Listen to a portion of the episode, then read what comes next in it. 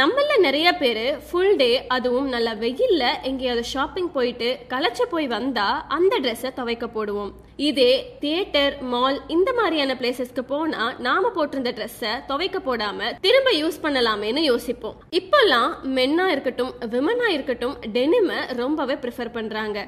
Dresses அதிகமா துவைக்கிறதுனால அதோட quality and environment ரெண்டையும் பாதிக்குதுன்னு சொல்றாங்க. ஹையட் டெனிம் மாதிரியான கம்பெனிஸ்க்கு நோ வாஷ் கிளப்னே ஒன்று இருக்கு. அவங்க கஸ்டமர்ஸை சிக்ஸ் மந்த்ஸ் ஒன்ஸ் மட்டும் உங்க ஜீன்ஸை வாஷ் பண்ணுங்கன்னு அட்வைஸும் பண்ணியிருக்காங்க. ஏன் துவைக்காம இருக்கணும்னு கேட்டா அந்த ஜீனோட ஸ்டைலும் விருப்பப்பட்ட கலரும் ஃபேட் ஆகாம இருக்கத்தான். முன்ன சொன்ன மாதிரி இந்த மாதிரி ஃப்ரீக்வெண்டா லாண்ட்ரிங் கம்மி பண்றது மூலமா என்விரான்மெண்ட்ல பெரிய சேஞ்ச் கூட நம்ம எதிர்பார்க்கலாம். இண்டிகோ இன்விடேஷனல் காம்படிஷன் அதாவது உலகத்திலேயே பெரிய மற்றும் மோஸ்ட் இன்க்ளூசிவான ரா டெனிம் ஃபேடிங் காம்படிஷன்ஸ்ல பங்கேற்பாளர்கள் ஒரு வருஷம் முழுக்க ஒரே ஜோடி ஜீன்ஸ் அணிவாங்க. அவங்களோட கோல் என்னன்னு கேட்டா தனித்துவமான மற்றும் ஏஸ்தட்டிக் ஃபேடை கிரியேட் பண்றதா இருக்கும். இன்னும் சர்ப்ரைசிங்கான ஃபேக்ட் என்னன்னா பத்துல ஒன்பது காம்படிட்டர்ஸ் ஒரு ஜீனை நூத்தி ஐம்பதுல இருந்து இருநூறு டைம்ஸ் போட்ட அப்புறம் தான் துவைப்பாங்க.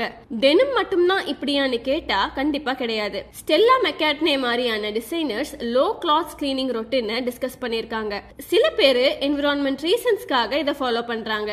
ஏன்னா இந்த தண்ணி எல்லாமே மெரைன் அனிமல்ஸை பாதிக்கும். அண்ட் சில பேர் எலக்ட்ரிசிட்டி காஸ்ட்டை கம்மி பண்ணுறக்காகவும் பண்ணுறாங்கன்னே சொல்லலாம். உங்களுக்கே தெரியும் ஃப்ரீக்வெண்ட்டாக வாஷ் பண்ணுறனால ஃபேட் ஷ்ரிங்க் ஈவன் கிழிஞ்சு போகிறக்கான சான்சஸும் நிறையவே இருக்கு. வாஷ் பண்ணாமல் ட்ரெஸ்ஸஸ் எப்படி ஃப்ரெஷ்ஷாக வச்சுக்கலாம்னு கேட்டால் ரொம்பவே சிம்பிள் யூவி ரேஸ் படுற மாதிரி மொட்டை மாடியில் காய போடுங்க. ஆரல்ஸ் நைட்ல கூட காய வைக்கலாம். இன்னும் சில பேர் வாசம் எதுவும் அடிக்கக்கூடாதுங்கிறனால அன்கன்வென்ஷனல் மெத்தட்ஸான வினிகர் வோட்கா கூட யூஸ் பண்ணுறாங்க சோ நீங்களும் உங்க கிளாத்ஸை ரொம்ப துவைக்காதீங்க. முடிஞ்ச வரை. இந்த நோ வாஷ் லோ வாஷ் ஒரு ட்ரெண்டை உருவாக்கி இருக்குன்னே சொல்லலாம். சோ நெக்ஸ்ட் டைம் நீங்க மிஷின்ல ஜீன்ஸ் போடுறதுக்கு முன்னாடி இந்த நோ வாஷ் மூமெண்ட்டை கன்சிடர் பண்ணுங்க.